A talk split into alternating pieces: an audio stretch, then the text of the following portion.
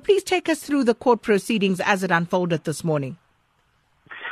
Well, what actually happened is that the matter has been provisionally withdrawn, which means it has just been set aside temporarily until uh, IPID and the investigators are done with their investigation. Because what they are saying is that there's a lot of documents that they are still gathering.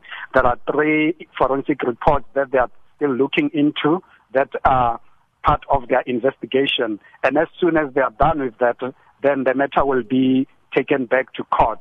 But as for now, uh, Mr. Khomotso Phahlane, his wife Beauty Phahlane, and the, the other accused, Durand Snyman, actually this is the car dealer who gave them the cars, uh, they are free until such time that they return to court. And they are likely to be back in court sometime next year, according to what the magistrate said, because the argument from the state was that the matter be postponed for three months uh, or further three months to allow police to conclude or complete their investigation. But the feeling was that that period of three months is quite very low and it won't afford them ample time to complete the investigation.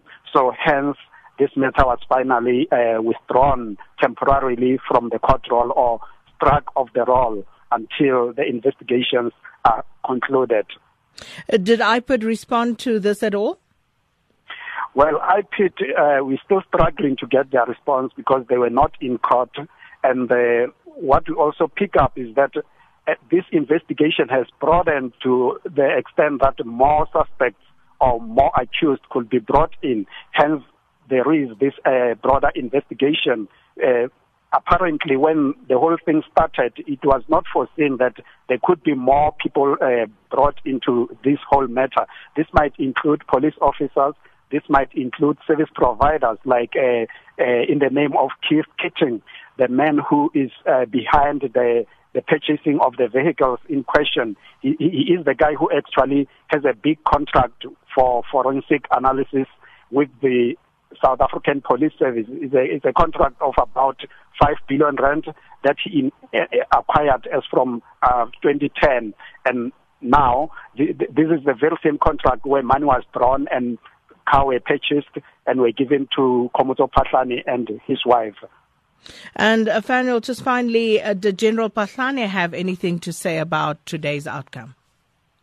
Well, we spoke to his lawyer who said this is a victory especially uh, for the reason that this matter was brought to court prematurely, and he condemned IPID and anybody else who was involved in the case for uh, going on a publicity stunt by arresting this couple and the, the other gentlemen, saying actually there is no case according to them, but um, the magistrate and uh, the prosecutor considered that they have a strong case.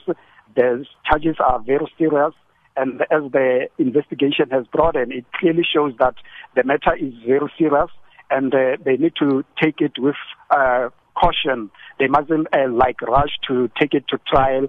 And at the end of the day, uh, more information is coming after the whole thing is done. So they don't want to jeopardize anything or to compromise justice in this matter. Hence, we find ourselves in the situation we are today or this uh, afternoon.